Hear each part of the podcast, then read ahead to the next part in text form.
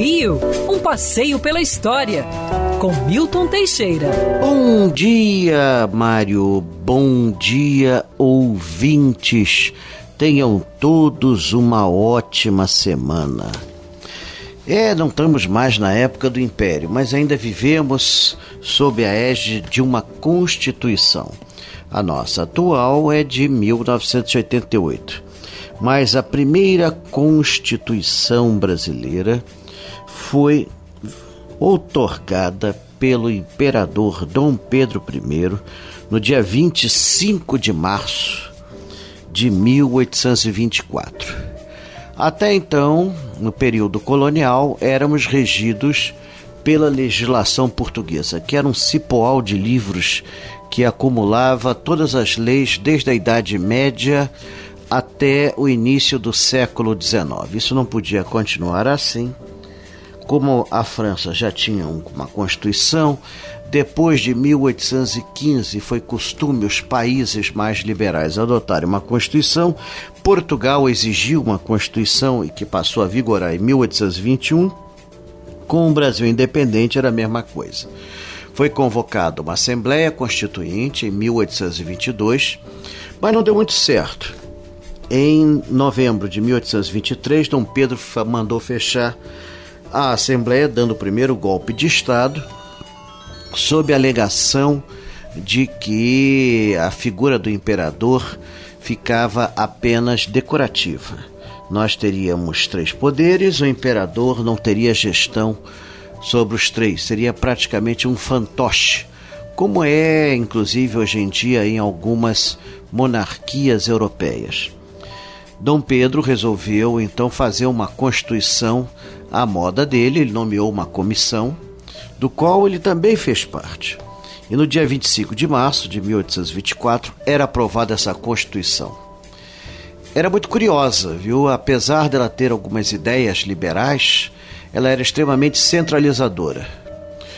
É, tínhamos quatro poderes: o executivo, controlado pelo imperador e seus ministros, o legislativo, controlado pela Assembleia e Câmara dos Deputados, o judiciário, controlado pelo Poder Judiciário, e aí vinha a novidade, o moderador. O moderador era de competência exclusiva do imperador e ele podia dissolver e anular as decisões dos outros poderes. Que beleza, né?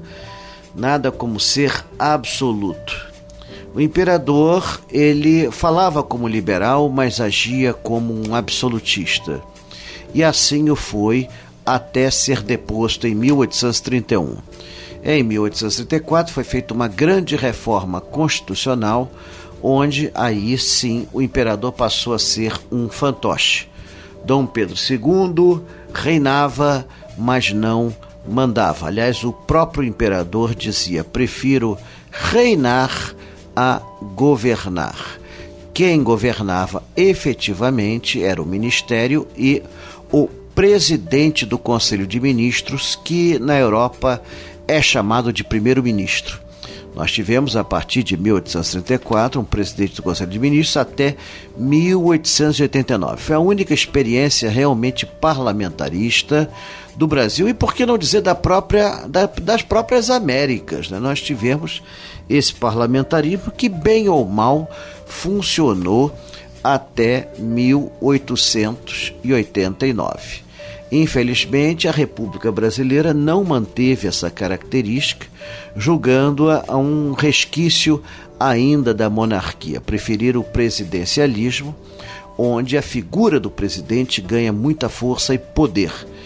Isso se é, configura melhor na era Vargas, onde praticamente o presidente vira um ditador.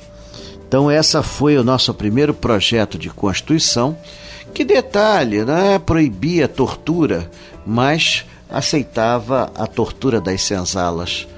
Era das ironias da legislação brasileira. Seja como for, o Brasil era elogiado no mundo todo pela sua Constituição de 1824, que nesse dia 25 de março passou a ser uma data cívica celebrada em todo o Brasil e todo o ano.